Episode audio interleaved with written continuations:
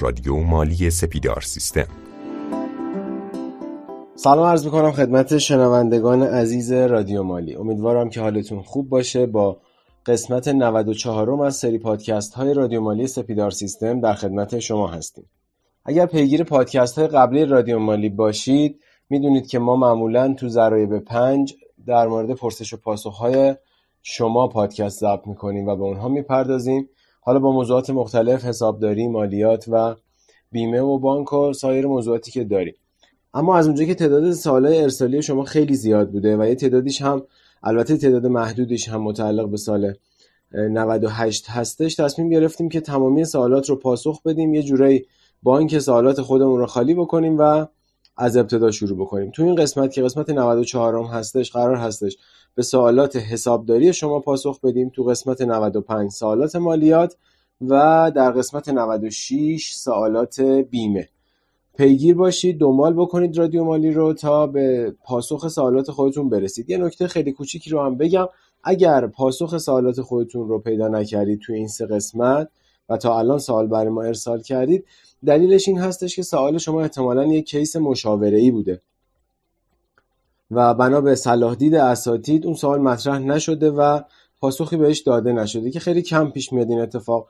ولی پیشنهاد می‌کنم اگر سوال شما با ذکر جزئیات هستش یعنی جورایی باید پرونده خودتون رو شرح بدید برای اساتید و بگید که به چه صورتی هستش اون رو به صورت جداگونه با خود اساتید پیش ببرید. چون که از حوصله پادکست های ما یه مقداری خارج هستش. اساتید نیاز دارن یه اطلاعات و دانشی رو از مجموعه شما داشته باشن. پس نیاز دارن یه سری سوالات بپرسن دوباره یه سری پاسخ ها بیاد و توی یک پرسش و پاسخ یک باره نمی گنجه. خیلی ممنون از صبر و شکیبایی شما. ما تو این قسمت در خدمت جناب آقای بنو فاطمه هستیم. روی خط اومدن و ما می‌خوایم که به سوالات حسابداری پاسخ بدیم. جناب آقای بنو فاطمه سلام وقت شما بخیر. سلام که نام خداست. بشنو این نکته که خود را ز غم آزاد کنی. خون خوری گر طلب روزی ننهاده کنی. هستم در خدمتتون. خیلی ممنونم از شما جناب آقای بنو فاطمه که دعوت ما رو پذیرفتید و تو این جلسه ما رو همراهی می‌کنید. من برای اینکه زمان رو از دست ندیم چون می‌دونم این پادکست بسیار طولانی خواهد شد و تعداد سوالات خیلی زیاد هستش میرم سراغ اولین سال که جناب آقای پیمان امینی این سال رو از ما پرسیدن. در خصوص هزینه های قبل از تأسیس. نوشتن که یک شرکت خدماتی که تأسیس می شود اگر همه هزینه های شرکت در سال اول را به عنوان هزینه ها ثبت بکنیم شرکت زیان خواهد داشت و مشمول ماده 141 قانون تجارت می شود بهترین رفتار با این هزینه ها چیست؟ سپاسگزارم. خب ببینید طبق ماده 149 قانون مالیات ها بند چهار میگه هزینه های قبل از بهره برداری باید طی 10 ساله به شیوه خط مستقیم مستهلک بشه. یعنی شما حتی اجازه این رو ندارین که همه رو بیاین توی سال اول هزینه کنین بعد خودتون رو زیان ده نشون بدین. پس بهترین شیوه اینه که بیایم طی 10 سال مستهلکشون بکنیم. خب سال بعدی از آقای علی زندیان. در صورتی که فرد از اواسط ماه مثلا آبان ماه استخدام شده باشد ایدی او چگونه محاسبه می شود؟ ایدی جوری که حالا قبلا هم صحبت کردیم تو پادکست های مختلف مبلغ ایدی یک سال رو حساب می‌کنیم تقسیم بره. برای امسال که سال کبیس است تقسیم بره 366 روز. زد داره تعداد روز کار کردش. میشه ایدی اون سالش. خب سال بعدی از آقای امید تقیپور. سلام در مورد حسابرسی یا همون کنترل داخلی سرفصل های حسابداری و باید چه نکاتی از لحاظ کنترلی توجه کرد؟ صحبت بکنیم. در مورد روش حسابداری داخلی هم توضیح دهید لطفا. حسابرسی داخلی که خب یه معمولا برای پایین آوردن ریسک های داخل مجموعه انجام میشه. بیشتر جایی هم که باید روش زوم داشت برای حسابرسی داخلی جاهاییه که احتمال خطر بیشتره. جایی هم که احتمال خطر وجود داره معمولا صندوق ها تنخواه گردان ها جایی که وجوه نقد حساب بانکی نگهداری میشه و انبار مواد اولیه و کلا سایر انبارها. باید کنترل ها بیشتر روی این اقلام انجام میشه حالا شیوه های کنترل های داخلی دیگه بحث کاملا تخصصی و پیچیده ای که دیگه توی پادکست حقیقتا جاش نیست. خب سرکار خانم حسینی نوشتن که با سلام ماشینالات تولیدی هر ساله چند درصد مستهلک می شوند و روش محاسبه استهلاک اونا چیه؟ باید مراجعه کنم به جدول ماده 149 نمیشه همه ماشینالات تولیدی یک جا قرار نمی‌گیره. به طور مثال ماشینالات و تجهیزات تولیدی دارو ده ساله مستقیم. ولی جدول 149 کامل اومده صنعت های مختلف رو تقسیم کرده. باید ببینن صنعت خودشون چیه تو چه زمینه ای تولید می‌کنن از روی جدول ماده 149 استلاکشون به دست بیارن. دوست دیگه نوشتن که اگر کارکرد یه نفر جوری باشه که هم شبکار حساب بشه و هم کارش توی طی روز باشه آیا هم شبکاری و هم تعطیل کاری رو براش محاسبه می‌کنن؟ مثال هم زدن گفتن که ساعت کار فردی از ساعت 22 شب پنجشنبه تا ساعت 9 صبح جمعه باشه. من یه بار دیگه خواهش می‌کنم از همه دوستا برن این متن ماده مواد قانونکار رو باز کنن. 300 تا ماده است. یک ساعت بیشتر وقت نمی‌گیره. اینو از بالا تا پایین بخونن ببینن کجا به دردشون می‌خوره. 10 15 تا مادهش برای هر نفر واقعا موثره. الان این دوستمون سوالش کاملا توی ماده 56 قانونکار اومده که میگه اگر جوری طرف کار بکنه که شیفتاش نوبتکاری صبح عصر باشه 15 درصد بهش تعلق می‌گیره. ببخشید صبح عصر باشه 10 درصد عصر و شب باشه 15 درصد و صبح و شب بیفته میشه 22.5 درصد مازاد بر اون نرخی که داره دریافت می‌کنه. نوبتکاری مثل اضافه کاری باش برخورد نمیشه. بستگی به ساعت کاری کاملا متفاوته. پس شد ماده 56 قانون کار. سرکار خانم سمانه نوروزی نوشتن که تعریف تنخواه گردان، تعریف پرسنل، تعریف هزینه در سپیدار چگونه انجام می شود؟ خب بعد خدمت این دوست عزیز بگم که ما هنوز بخشی رو تحت عنوان آموزش سپیدار روی رادیو مالی نداریم. خواهشی که ازشون دارم با دوستان آموزش ما توی شرکت سپیدار سیستم تماس بگیرن. شمارهشون هم هستش 021 810 22 225 اونها راهنماییشون می‌کنن که چجوری پاسخ سوالات خودشون رو دریافت بکنن. حالا آقای مزید آبادی اجازه بدیم منم یه نکته رو اضافه بکنم. حالا هم من هم سایر دوستانی که توی رادیو مالی مشغول به فعالیت هستن ماها کارمون با خود نرم افزار سپیدار لزوما نیست. حالا دوستان خیلی سوال سپیدار تو پیجای شخصی یا توی سمینارهای دیگه از ما می‌کنن. اینو باید تماس بگیرن حتما با بچه های پشتیبان خود سپیدار سیستم. ما به خاطر حالا اون زمینه کاری که داریم توی رادیو مالی داریم فعالیت می‌کنیم و رادیو مالی حالا یه مجموعه جدایی در واقع در نظر گرفته میشه از دید ما. نوشتن که با سلام خدمت شما خواستم تشکر و قدردانی کنم از زحمات شما. واقعا فایل های صوتی شما به من کمک بزرگی کرده. همونطور که خودتون هم اشاره کردید دانش حسابداری دریاست و در آخر ممنون میشم راجع به حسابداری صنعتی هم صحبت بکنید. خب خدمت این دوست عزیزمون باید بگم که ما در مورد حسابداری صنعتی و موضوع بهای تمام شده. اگر اشتباه نکنم آقای بنو فاطمه حسابی صحبت کردیم. حالا نمی‌دونم که ادامه دار هستش بحث توی این موضوع یا خیر. آقای مزیدآبادی یه جلسه انشالله راجب قرار راجب جذب سربار صحبت بکنیم. حالا من نمی‌دونم شاید یه پادکست یا دو پادکست طول بکشه. مبنای جذب سربار رو دوستان من حس کردم خیلی توش هنوز سوال مونده. فکر می‌کنم راجع به اون فقط صحبت بکنیم. وگرنه اگر قرار راجع به صنعتی صحبت بکنیم به همین شکل سوال ریز اگر بیاد که ما بتونیم جواب بدیم خیلی بهتره چون بحث صنعتی خیلی گسترده است. بسیار عالی. جناب آقای مهدی مباشری. نوشتن که با توجه به رأی دیوان عدالت در خصوص حساب در نظر گرفتن سنوات در قراردادهای موقت می‌خواستم بدونم اگر یک نفر سه سال در شرکتی باشه و پایان هر سال سنوات پرداخت شده باشه با توجه به این رأی برای محاسبه سنوات سال سوم باید طبق آخرین حقوق محاسبه و سنوات سال قبل هم عطف به ما سبق میشه. با تشکر از عوامل رادیو مالی. ببینید این رأی دیوان عدالت داری خیلی مناقشه ایجاد کرده. هنوز ما هم خودمون حقیقتا به نتیجه درستی نرسیدیم چون غیر از رأی دیوان ابلاغیه ای از هیچ جای دیگه به ما نرسیده. فعلا ما مبنا رو گذاشتیم بر همون روال سابق یعنی میایم به آخرین نرخ حساب می‌کنیم. ولی رأی دیوان اعلام می‌کنه اگر قراردادها یک ساله باشه و به شکل پیوسته نباشه اون پرداختی که انجام شده تصویه بوده. ولی اگر تصویه کامل انجام نشده فقط به میزان علل حساب در نظر گرفته میشه. یعنی اگر ایشون کامل تصویه نکرده پولش کامل نگرفته مرخصیش کامل نگرفته اون مبلغه فقط علل حساب بوده الان باید به آخرین نرخ حقوق براشون حساب بکنن. سوال بعدی از آقای علی آبادی هستش. آقای امید علی آبادی نوشتن که سلام من از سال 85 در کارگاهی مشغول کار هستم و از سال 85 حق خاروبار مسکن دریافت نکردم تا سال 90 سال 90 500 هزار تومن به عنوان علل حساب از تصفیه گرفتم. علل حساب از تصفیه گرفتم. و دوباره سال 92 یک میلیون گرفتم و دوباره سال 93 چهار میلیون گرفتم. الانم در این کارگاه مشغول کار هستم. الان می‌خوام بدونم چه جوری محاسبه میشه. سوال ایشون همین جوابی بود که من الان دادم. ببینید چون ایشون دریافتی هایی که داشتن علل حساب بوده آخ... تصفیهشون باید به آخرین حقوق براشون محاسبه بشه و بهشون پرداخت بشه.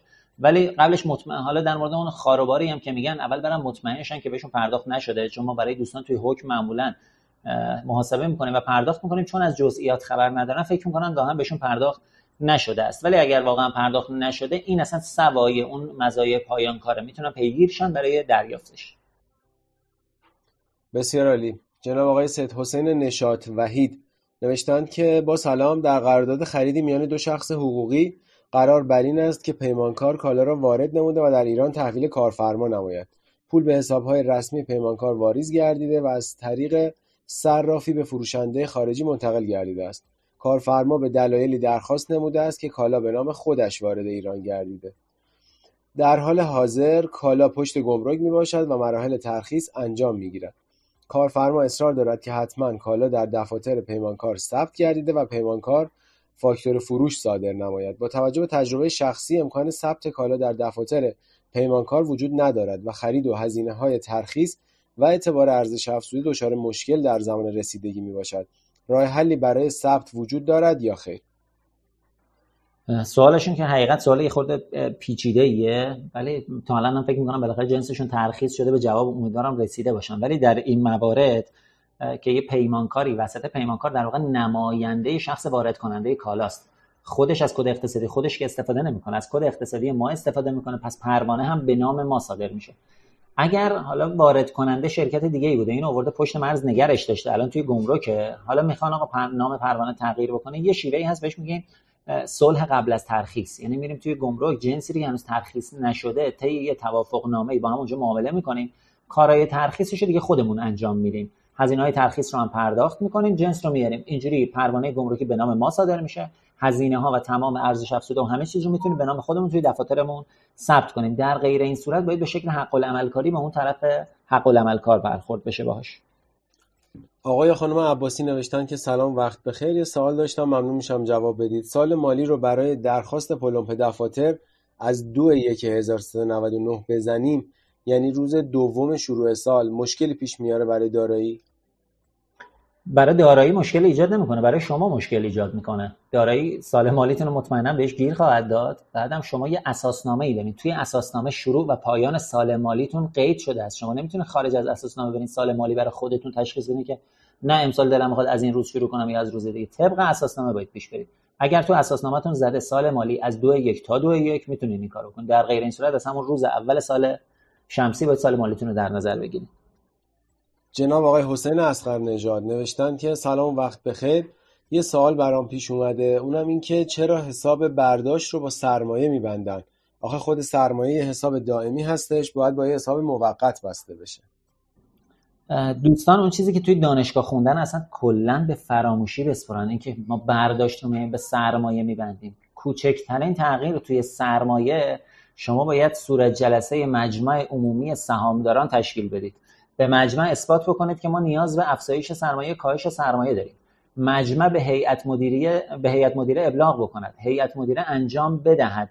توی اداره ثبت شرکت ها ثبتش بکنه. مالیات افزایش سرمایه رو حق تمرش بره پرداخت بکنه. تو دفاترش ثبت بکنه که انجام بشه.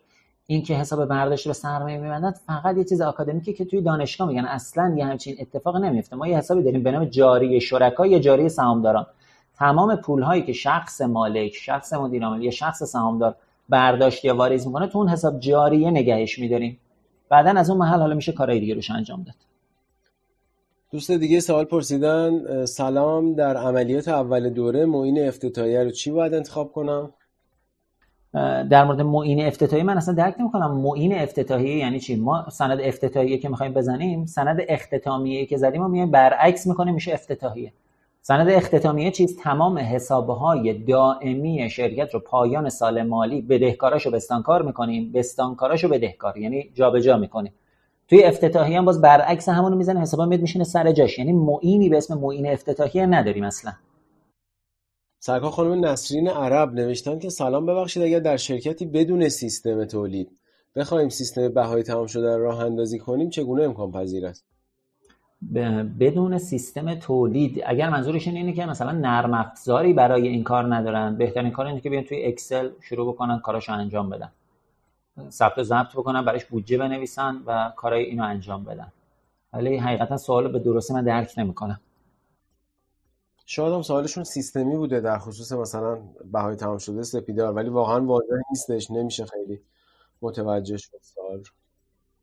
خب بریم سراغ سوال بعدی. از جناب آقای مسعود باغری با سلام در قسمت 52 مربوط به حسابداری حقوق و دستمزد کارشناس برنامه آقای بنو فاطمه میفرماید هر پرداختی که به صورت مستمر بیشتر از سه ماه به کارمند صورت بگیرد جزو حقوق پایه کارمند محسوب می شود می‌خواستم بدونم طی چه قانونی و از چه منبع این رو بیان فرمودن. ممنون از همه چی. خب یه نکته دیگه که من اشاره بکنم ما بحثمون حالا من خودم شخصا رو میگم من اصلا بحثم هیچ وقت آکادمیک نبوده چون بیشتر توی کار حسابداری درگیرم تجربیات کاریمو میگم. اینکه سه ماه پرداختی به شکل مستمر در نظر گرفته میشه عرف قانون کار عرف اداره کار و عرف سازمان تامین اجتماعیه. برای اینکه بیاد اثبات بکنه یک پرداختی مستمر است میگه خب اگر بیشتر از سه ماه انجام بشه مستمر است. ولی جواب این دوستمون توی ماده 36 قانونکاره باز خواهش می‌کنم برن قانونکار رو بخونم ماده 36 میگه مزد ثابت عبارت است از مجموعه مزد شغل و مزایای ثابت که به یه نفر پرداخت میشه. اینا مجموعش میشه مزد ثابت. جناب آقای پیلگوش نوشتن که با سلام طریقه حساب کردن ذخیره پرسنلی پایان سال کارکنان رو می‌خواستم بدیم بستگی داره ذخیره کدوم بخشش رو بخوان. اگر مثلا ایدی رو می‌خوان اونور سال پرداخت بکنن ذخیرش به یه شکل مرخصی به یه شکل مثلا مرخصی به ازای هر یه روز مرخصی استفاده نشده میشه یک روز حقوق. مثلا حقوق پایه من روزی 100 هزار تومنه من نه روزم قراره برام ذخیره مرخصی بگیرین میگین هزینه مرخصی استفاده نشده واحد مالی آقای ابراهیم بنو فاطمه 900 هزار تومن. اون طرف ذخیره مرخصی استفاده نشده 900 هزار تومن. روزی که من پرداخت می‌کنین از محل ذخیره برمیگردین. یعنی ذخیره رو بدهکار می‌کنین پول رو به من پرداخت می‌کنین بانک بستان کار میشه. این مثلا میشه برای ایدی. برای همه هزینه ها به همین شکل. یعنی محاسبات ذخایر مختلف برای کارکنان متفاوته. بسیار عالی. سرکار خانم سالومه رنجبر نوشتن که با سلام و سپاس بابت پادکست های مفید چه شرکت های ملزم به ارائه گزارش حسابرسی هستند. این دوستان می‌تونن مراجعه کنن به ماده 272 که ما مثلا میگیم شرکت مثلا میگیم 272 این منظور اینه که ملزم به حسابرسی. یعنی در واقع شرکتی که تو بورس و اوراق بها دارن حالا فرابورس یا قسمت اصلی بورس یا خودشون اصلا مؤسسه حسابرسی هن ولی برای اشخاص حقیقی و حقوقی یه دستورالعمل مشخصی داره میگه اگر فروش بیشتر از 50 میلیارد ریال یا 5 میلیارد تومن باشه یا جمع داراییشون قسمت بدهکار ترازنامه در واقع بیشتر از 80 میلیارد ریال یا 8 میلیارد تومن باشه حتما باید حسابرسی بشن. جناب آقای مرتضی جلالی در خصوص قیمت گذاری دارای ثابت سوال کردن. نوشتن که یک شرکت تولیدی که دارای ماشینالات تولیدی می باشد ولی سیستم حسابداری نداشته. چنانچه الان بخوایم پس از گذشت چند سال حسابداری را انجام دهیم نحوه قیمت گذاری ماشینالات و یا ساختمان کارخانه به چه صورت می باشد خب این شما می‌خواین از صفر شروع کنین در, در واقع دارین یه شرکتی رو ایجاد می‌کنین باید بیاین استقرار بزنین. یعنی بیاین بسنجین بگین از این ساختمان این ساختمان من در حال حاضر چقدر میارزه ارزش ریالیش میشه ارزش دفتری. عمرش هم باید کارشناس حتما بیاد برآورد بکنه چون چند سالی ازش گذشته. شما نمی‌تونی بگی از الان مثلا 20 سال 15 سال 10 سال. کارشناس باید بیاد تجهیزاتتون رو بررسی بکنه کارشناسی بکنه عمر مفید و قیمت براتون تعیین بکنه. بعد از اون بعد می‌تونید با جدول 149 مستهلکش بکنید بسیار عالی. همین دوستمون یه سوال دیگه نوشتن. یک دستگاه رایانه خریداری شده به علت اینکه قیمت آن کمتر از 10 درصد حد نصاب معاملات کوچک بوده تحت عنوان هزینه تحت عنوان هزینه ثبت گردیده است. چنانچه در سنوات بعد هاردی با قیمت بالا بالاتر از 10 درصد حد نصاب معاملات کوچک برای آن رایانه خریداری شود به چه صورت باید ثبت شود؟ خب ایشونو ارجاع میدم به اون پادکست استاندارد دارایی ثابت. یه بار دیگه می‌تونن اونجا گوش بکنن. فکر کنم راجع به این حتما صحبت کردیم. ولی هیچ جا قید نشده که شما یک دستگاهی رو باید همش یک جا مستهلک بکنید. بعضی دستگاه اتفاقا تو استاندارد قید کرده. اگر اجزایی داره که گرون قیمت تر از خود مجموعه است اینو می‌تونید به عنوان یه شماره اموال جدا ثبت بکنید مستهلکش بکنید. حالا یه کامپیوتر خریدین. چون زیر ده درصد بوده هزینه زدین. الان هاردی که می‌خرین بالای قیمت هارد به عنوان یه دارایی جدا شناسایی و مستهلکش می‌کنید. هیچ ایرادی هم نداره. سلام وقت بخیر. ملک و ماشینالات شرکت رو فروختیم و سوال این است که در دفاتر ارزش دفتری ملک حدود 500 میلیون ثبت شده مربوط به سال 84 و حالا که ملک رو 4 میلیارد در سال 98 فروختیم ثبت سند به چه صورت می شود و آیا باید اختلاف رو سود در نظر بگیریم؟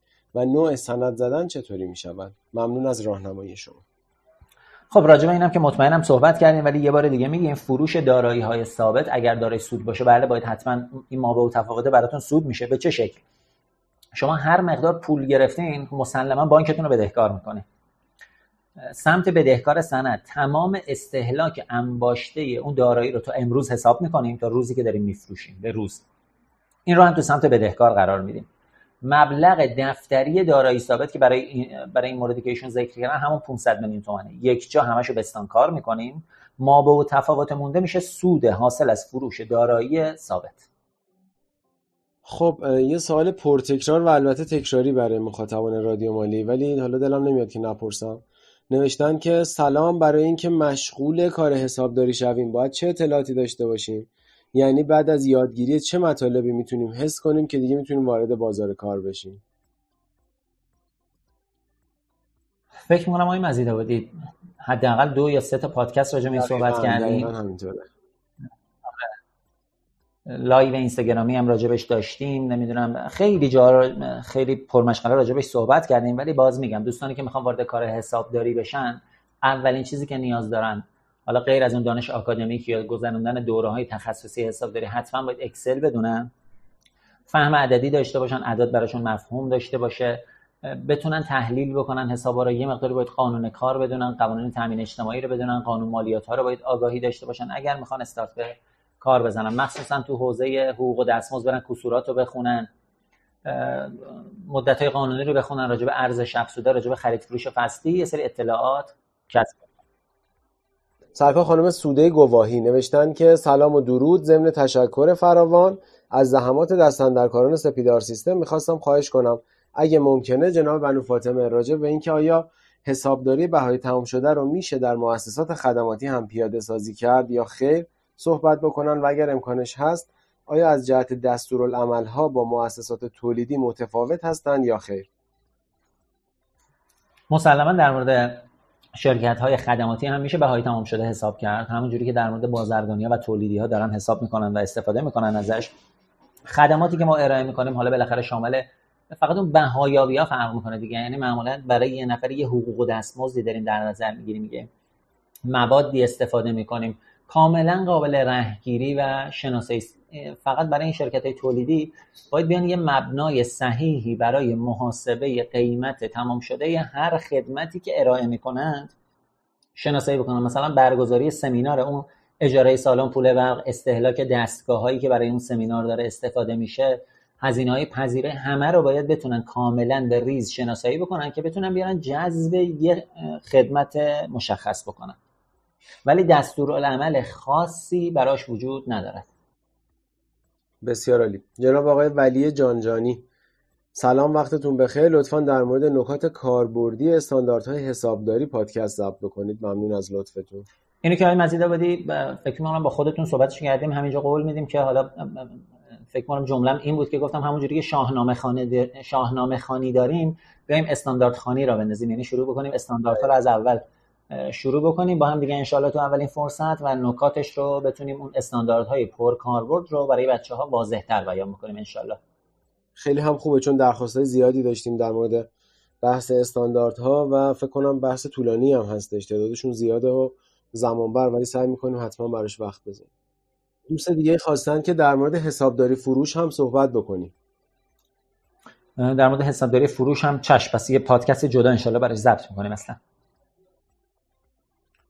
بسیار عالی. خب بریم سراغ سوال دیگه ای از خانم حمیده اگر فامیلشون رو اشتباه نخونم آنجو.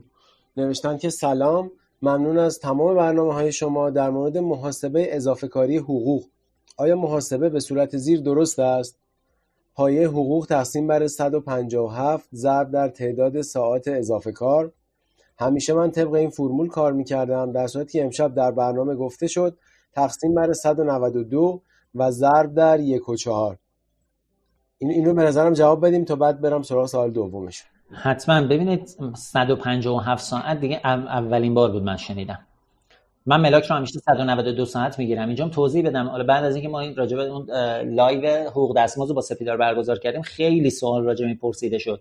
که آقا 220 ساعت می‌زنن 176 ساعت می‌زنن. اولا بگم که روال کار شرکت ها با هم دیگه متفاوت است. کاملا سلیقه‌ای است. تو این بین این فاصله عددی ها حالا نه کمتر نه بیشتر ولی بینش کاملا سلیقه‌ای است. بستگی به رفتار شرکت داره. هیچ منع قانونی هم نداره. یه سری شرکت ها میان میگن شما قانون فقط قید کرده قانونکار گفته 44 ساعت در هفته. میان 44 رو تقسیم بر 6 می‌کنن. میشه 7 ممیز 33 حالا 7 ممیز 4 اینو میان میگن ضرب در 30 روز کار کرد. میشه 220 ساعت. خب من میگم من 30 روز کار نمی‌کنم. من 4 تا جمعه دارم. پس 7 ممیز 4 رو باید ضرب در 26 روز بکنم بشه 192 ساعت. حالا یه عده دوستان تقسیم های دیگه ای می‌کنن که عدد کمتر یا بیشتر میاد. ولی چیز معقولی که اکثر شرکت ها استفاده می‌کنن همین 192 ساعته. فرمولش یه بار دیگه میگم. 44 ساعت در هفته. تقسیم بر 6 روز کاری که داریم میشه 7 ممیز 4 7 ممیز 4 ضرب در 26 روز کار در ماه یعنی 30 روز منهای 4 تا جمعه میشه 192 ساعت. پس پایه حقوق تقسیم بر 192 ضرب در 1 ممیز 4 بسیار عالی. سوال دومشون هم یه عالمه عدد داره. توش من سعی می‌کنم که درست بخونم این رو.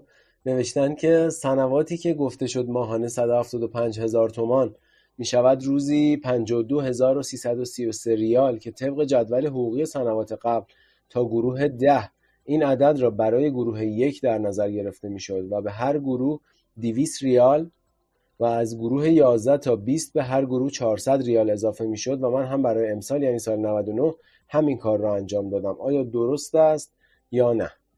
اگر شرکتشون جزء طرح طبقه بندی مشاغله یعنی کارگاهی بیش از 5 نفره یا مثلا جزء پیمانکاری هاست یعنی زیر مجموعه طرح طبقه بندی مشاغل قرار می‌گیره و اینو داره اجرا می‌کنه بله کارشون درسته. در غیر این صورت خیر. هر کارگر ببین مصوبه شورای عالی کار دقیقا قید کرده میگه به هر کارگری که بیشتر از یک سال سابقه داره یا بیشتر از یک سال از دریافت پای سنواتش گذشته باید ماهانه ثابت 175 هزار تومن پرداخت بشه. اینم من به دوستان باز همینجا اشاره بکنم که میاد مستقیما اضافه میشه به پای حقوقشون.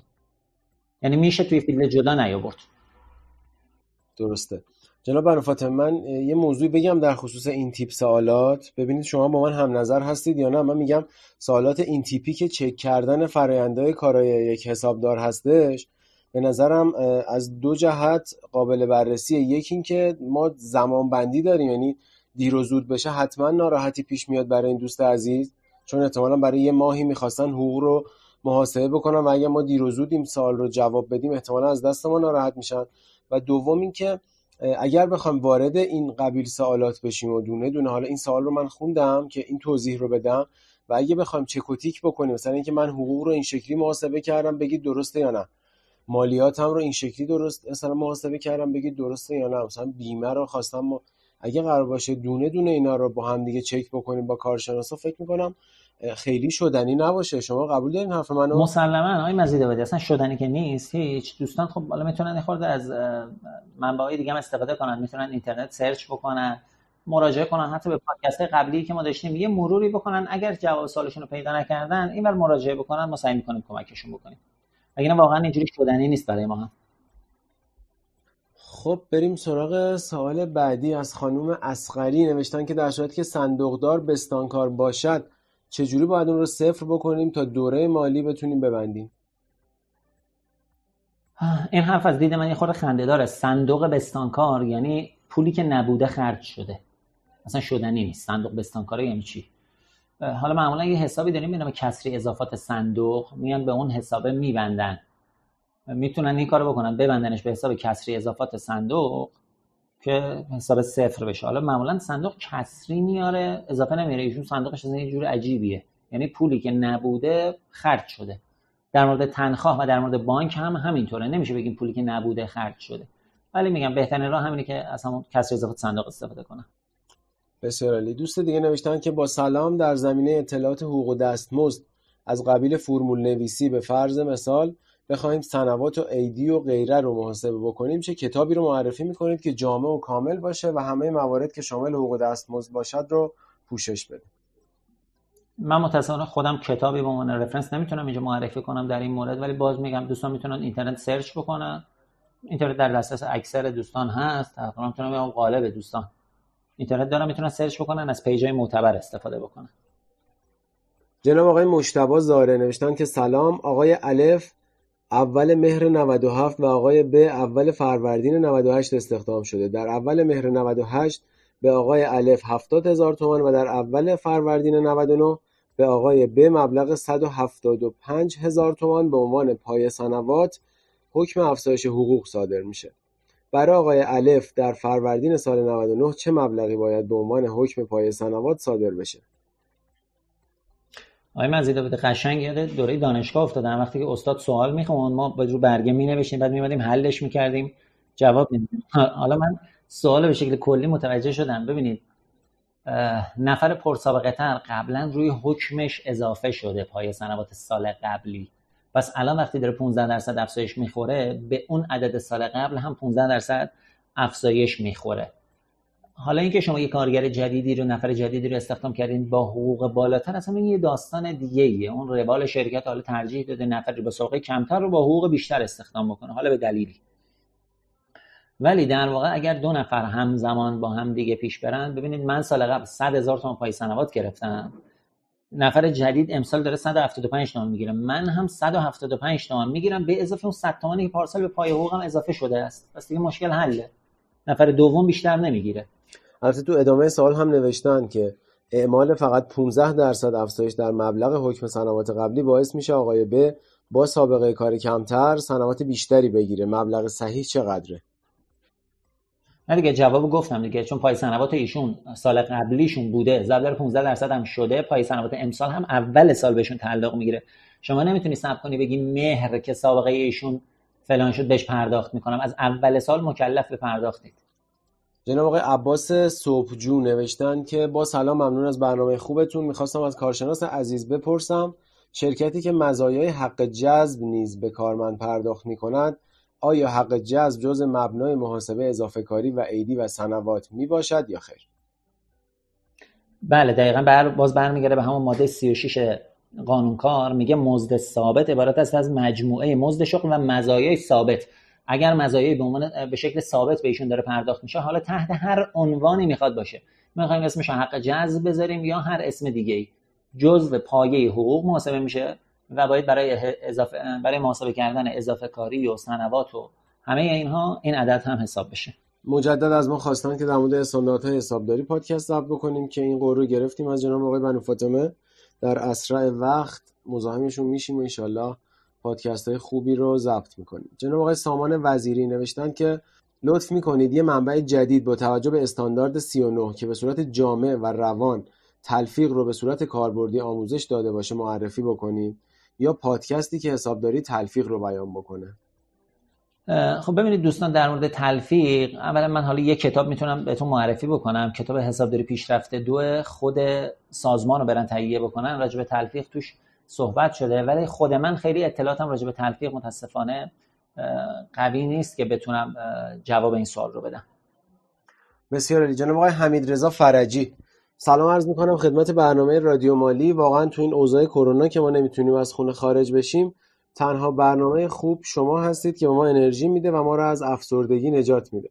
می‌خواستم از آقای بنو فاطمه درخواست کنم که در رابطه با موضوع سربار ساخت و انواعش و نحوه تشخیص اون به عنوان بهای تمام شده و چگونگی به دست آوردن نرخ جذب سربار که دغدغه بسیاری از حسابداران صنعتی هست صحبت کنید و یک سوال دیگه هم از خدمت ایشون داشتم اینکه اگر شخصی به عنوان تنخواه گردان یک شرکت بدون اینکه حساب تنخواه گردان شارژ شود اقدام به خرید کند ثبت حسابداری آن چگونه است؟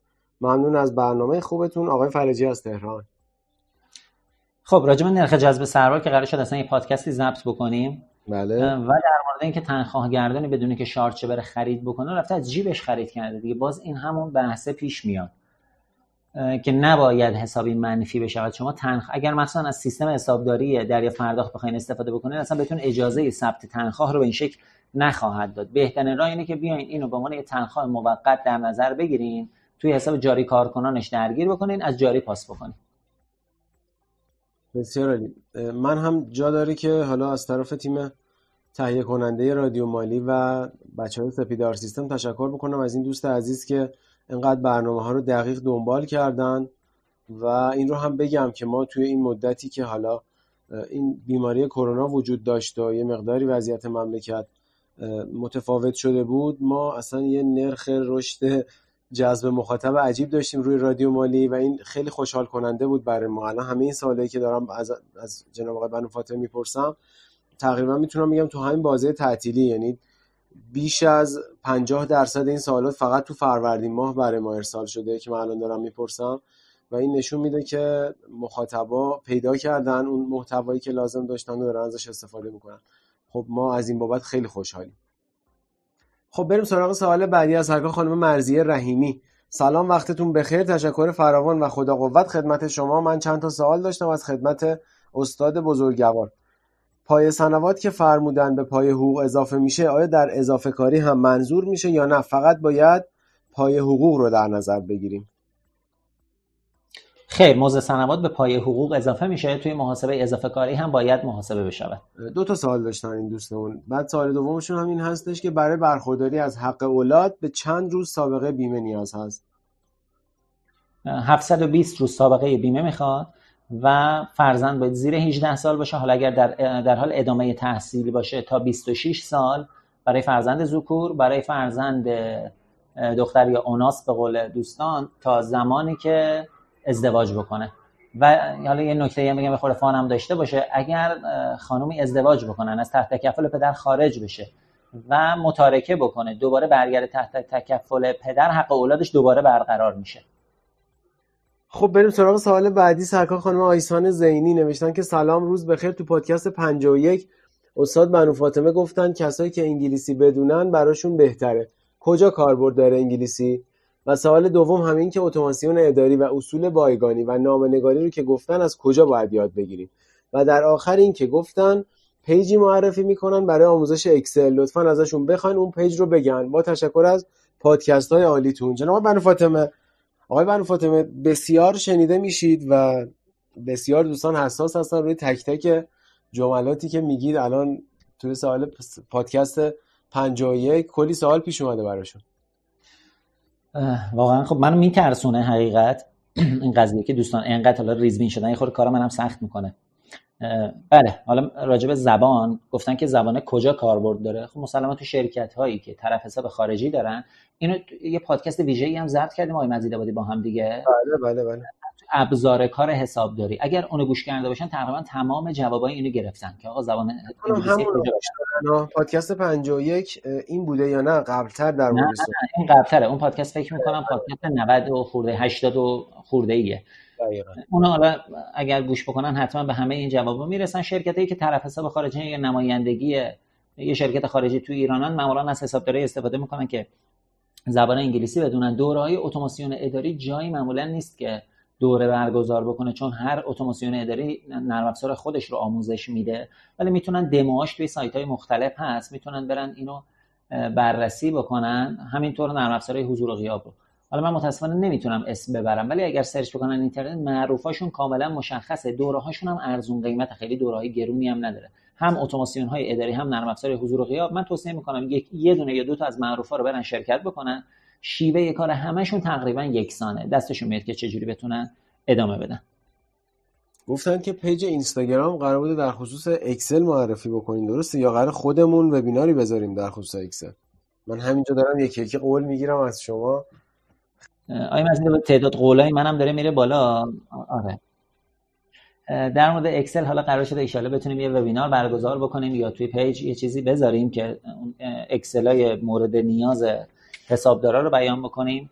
به روی چشم. ولی حالا یه چیزایی رو من دارم سعی می‌کنم مثلا حالا در مورد ابلاغی های جدیدی که میاد قانون کار اینا که میاد سعی می‌کنم تو page اینستاگرام خودم هم جواب بچه ها رو بدم که یه خورده حجم سوالاتم اینجا بیاد پایینتر. مخصوصا سعی می‌کنم حالا نزدیک خرید فروش فصلی که میشیم راجع به خرید فروش فصلی مطلب بذارن نزدیک هر کدوم از موارد مهم که می‌رسه همونجا بیشتر سعی می‌کنن فعالیت داشته باشن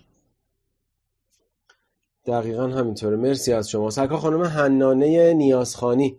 در زمان نمایشگاه فروش شرکت ما زیاد هست ولی با مبالغ پایین. مثل فروش دی فاکتورهای ما هم همه دستی هستند.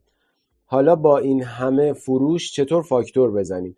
آیا می شود فاکتورهای روزانه رو یکاسه کرد مطابق با کل دریافت اون روز؟ نام خریدار رو چه کنیم. چون تعداد فروش بالاست و مبالغ پایین. ممنون از راهنماییتون. خب این جز اون سوالای ریز تکنیکاله. من راهش رو بهشون میگم کاری نداره. شما بیاین یه طرف حساب تعریف بکنین به نام سایر مشتریان. تمام فروشایی که به اشخاص غیر دارین تو اون بازه زمانی همه رو به یک کد مشتری بزنین. این شروع می‌کنه گنده شدن. اینو بیاین موقعی که دارین خرید فروش فصلی رو رد می‌کنین از گزینه فروش به مصرف کننده نهایی استفاده بکنین. که ازتون data ی کد ملی کد اقتصادی و شناسایی ملی هم نمی‌خواد. همه رو به شکل یه گزارش اونجا ارائه بکنین ریزش هم دارین. هر موقع ممیز ازتون خواست اون موقع می‌تونین ارائه بکنین. به همین راحتی. خب سرکار خانم بهناز هنرور.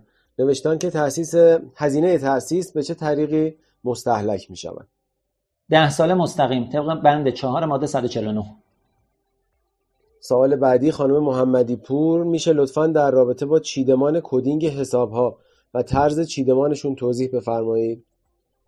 ببینید در مورد coding حساب ها شرکت های مختلف با هم دیگه متفاوتن. یعنی بازرگانی ها تولیدی ها خدماتی ها چینش حساباشون با هم دیگه فرق می‌کنه معمولا هم توی چهار یا پنج سطح می‌ذارن که نرمش چهار سطحیه به شکل گروه کل معین و تفصیلی. حالا توی گروه دارایی جاری داره غیر جاری بدهی ها مثلا بهای تمام شده سرمایه هزینه ها حسابای انتظامی اینا میاد توی گروه قرار می‌گیره.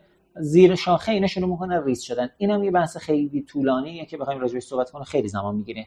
سرکار خانم پاوندی نوشتن که سلام سپاس از زحمات شما. شرکتی مقیم در منطقه آزاد واردات ماشینالات از چین داشته. مبلغ به صورت حواله از طریق صرافی با نرخ آزاد انجام شده است. ولی کوتاژ صادراتی با نرخ دولتی صادر شده که با توجه به تفاوت نرخ آزاد با نرخ دولتی رقم بزرگی تاثیر ارز داریم. از طرفی مالیات بر اساس کوتاژ صادراتی است که با توجه به چند نرخی و مشکلات حواله از طریق بانک در ثبت اسناد نمی‌دانم کدام فی و قیمت تمام شده ماشینالات را در دفاتر ثبت کنم. لطفا راهنمایی بفرمایید. خب اینم سوالی که مخصوصا توی سال گذشته خیلی نوسانات نرخ ارز داشتیم و دولت اومد قیمت 4600 تومان رو اعلام کرده این اتفاقات افتاد. برای خیلی دوستان پیش اومده. گمرک برای اینکه بیاد دوست خورده تسهیل بکنه کار عزیزان وارد کننده رو اومد این نرخ برای همه گفت آقا من مالیات به همون نرخ 4600 تومان می‌گیرم. طرف گمرکی رو بر اساس همون حساب می‌کنم. حالا شما با هر نرخی می‌خوای تامین ارز بکنی انجام بده. ایشون نباید تسعیر ارز شناسایی بکنن. باید به همون فی نرخ آزادی که از طریق صرافی حواله کردن توی دفاترشون دفاترشون, دفاترشون ثبت بکنن. اسناد مثبتش هم که کاملا قابل اثباته. متا مالیاتی رو که پرداخت می‌کنن بر اساس اون فی 4600 تومان حساب بکنن. اسناد رو زمینه می‌کنن. هیچ گونه موردی نداره. از دید سازمان امور مالیاتی هم کاملا پذیرفته شده است. ولی اگر بخوام بیان یه همچین تسعیر شناسایی بکنن مطمئنا تاثیرش قابل پذیرش نخواهد بود. بسیار عالی. جناب آقای فضللی خواستن که در مورد قانون پایانه های فروش هم پادکست داشته باشیم. حتما توی مواردمون یادداشت می‌کنیم تا در موردشون صحبت بشه تو پادکست های آینده. من فکر می‌کنم سوالات حسابداریمون تموم شد و الان دارم نگاه می‌کنم. بیشتر حالا تشکره هستش که اونا رو من بعدا می‌خونم. دیگه مزاحم جناب آقای بنو فاطمه نشیم. جناب بنو فاطمه اگر صحبتی هست در آخر میشنویم و یا نه که باهاتون خدافزی می‌کنم. سلامت باشین جناب مزید آبادی. در مورد پایانهای فروش که فکر می‌کنم استاد رستگار به حتما راجع صحبت بکنن. دوستان حالا اگر سوالی توی زمینه جزئی تر داشتن می‌تونن حالا پیج اینستاگرام بنده هم مراجعه بکنن. یا فارسی search بکنن چرتکه یا به انگلیسی ابراهیم underline بنو فاطمه. اینو search بکنن page اینستاگرام دنبال بکنن می‌تونن اونجا مطالب رو به دست بیارن. ممنون از لطفتون و خداوند پایان نیز هست. باز هم تشکر می‌کنم از شما جناب آقای بنو فاطمه عزیز که مثل همیشه ما رو همراهی کردید به سوالات دوستان پاسخ دادید و ما تونستیم قسمت دیگه ای رو در خدمت شما باشیم. از اینکه رادیو مالی سپیدار سیستم رو دنبال می‌کنید خیلی خوشحالیم. خداوند یارو نگهدارتون